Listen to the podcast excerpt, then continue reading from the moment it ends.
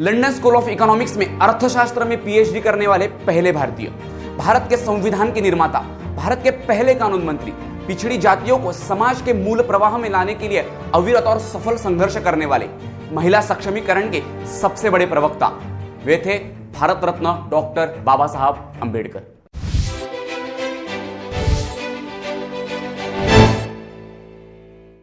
दोस्तों नमस्ते, मैं अजिंक्य और आप देख रहे हैं द हिस्टोरिकल टॉक्स बाबा साहब का मुकनायक से महानायक तक का सफ़र असाधारण था।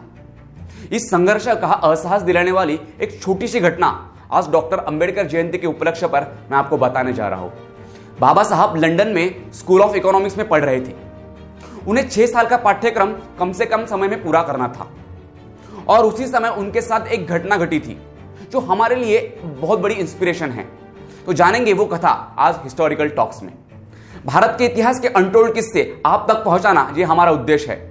हमें सपोर्ट करने के लिए हमारे इस चैनल को सब्सक्राइब करें और बेल आइकॉन पर क्लिक करें। समय और पैसा बचे, इसलिए बाबा साहब अंबेडकर ने छह साल की पढ़ाई सिर्फ़ दो सालों में पूरी की थी। इसके लिए उन्हें दिन रात मेहनत करनी पड़ती थी। दुनिया का सबसे बड़ा ग्रंथालय ब्रिटिश म्यूज़ियम सुबह सात बजे खुलता था। और उसमें प्रवेश करने वाले बाबा साहब ये पहले विद्यार्थी होते थे। सुबह सात बजे से रात को आठ बजे ग्रंथालय बंद होने से पहले तक बाबा साहब वहाँ पढ़ाई करते थे। दोपहर में एक से दो बजे तक लाइब्रेरी में लंच टाइम होता था। खाने का समय व्यर्थ ना जाए, इसलिए बाबा साहब ग्रंथालय में ही ब्रेड लेके जाते थे। हालाँकि ग्रंथालय में किसी भी प्रकार के खाने के पदार्थ लेने पर, लेके जाने पर पाबंदी थी। इसलिए बाबा साहब ब्रेड का टुकड़ा छुपा के रखते थे। और उसे भूख लगने पर किताब के अंदर मुँह छुपाकर खाया करते थे, ताकि किसी को पता ना चले। एक बार बाबा साहब ब्रेड खाते हुए पकड़े गए। उन्हें ग्रंथपाल के पास ले जाया गया। ग्रंथपाल ने उन्हें ग्रंथालय का नियम भंग करने के आरोप में खरी खोटी सुनाई। उस पर बाबा साहब ने ऐसा करने का कारण ग्रंथपाल को बताया। इस बात पर ग्रंथपाल को बड़ा ही ताजुब हुआ। उन्हें इस भारतीय विद्यार्थी का व्यवहार अद्भुत लगा। उन्होंने बाबा साहब को सिर्फ़ चेतावनी देके छोड़ दिया। रात को आठ बजे ब्रिटिश ग्रंथालय से बाबा साहब अपने रूम पर वापस आकर कुछ समय खाना खाने के लिए विश्रांति करते थे और फिर कुछ समय बाद पढ़ाई को लगते थे। फिर पूरी रात उलट जाती थी, लेकिन बाबा साहब की पढ़ाई की तल्लीनता भंग नहीं होती थी। रूम पर उनके साथ एक भारतीय विद्यार्थी रहता था। उसकी रात को जब भी नींद खुलती थी, बाबा साहब उसे पढ़ाई करते हुए दिखते थे। एक दिन उसकी रात को नींद खुली। तो उसने देखा बाबा साहब पढ़ाई कर रहे थे। उसने घड़ी में समय देखा। रात के तीन बज रहे थे। उसने कहा, मिस्टर अंबेडकर, ये पढ़ाई का कौन सा तरीका हुआ? अरे भाई, इतनी पढ़ाई करोगे तो एक दिन आपकी तबीयत खराब हो सकती है। पढ़ाई की भी कुछ मर्यादा होती है।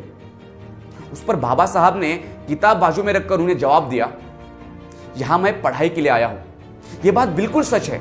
लेकिन मेरा हृदय अभी भी मेरे भारत में है। वहाँ मेरे करोड़ों बांधव धर्म और रूढ़ी के नाम पर इंसानियत के लिए वंचित है।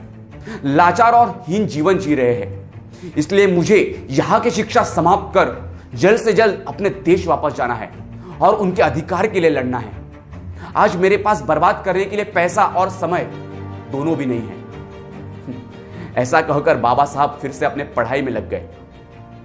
अंततः बाबा साहब जी ने छह साल की पढ़ाई लंडन स्कूल ऑफ़ इकोनॉमिक्स से केवल दो साल में पूरी कर कर भारत वापस आए। और भारत वापस आने के बाद का संपूर्ण इतिहास आपके सामने है। दोस्तों, इस घटना से हमें क्या सीख मिलती है? वैसे तो बाबा साहब की पूरी जीवनी ही हमारे लिए सीख है, लेकिन यह सीख ले सकते हैं कि परिस्थितियाँ चाहे कैसे भी हो, हमें संघर्ष करते रहना है। समाज के उस आखिरी व्यक्ति तक पहुँचना और उसकी परिस्थितियाँ बदलना ये हमारे शिक्षा का अंतिम ध्येय होना चाहिए। दोस्तों ये थी बाबा साहब अंबेडकर जी के जीवन की एक ऐसी घटना जो आमतौर पर हम लोगों को नहीं पता थी। अगर आपको इस वीडियो से वैल्यू मिली है तो इस वीडियो को आपके दोस्तों के साथ ज़रूर शेयर करें। और हाँ आपको हमारा ये वीडियो कैसा लगा ये बताने के लिए कमेंट बॉक्स में आपका रिव्यू ज़रूर बताएँ। तब तक थैंक यू वेरी मच जय हिंद, जय भारत।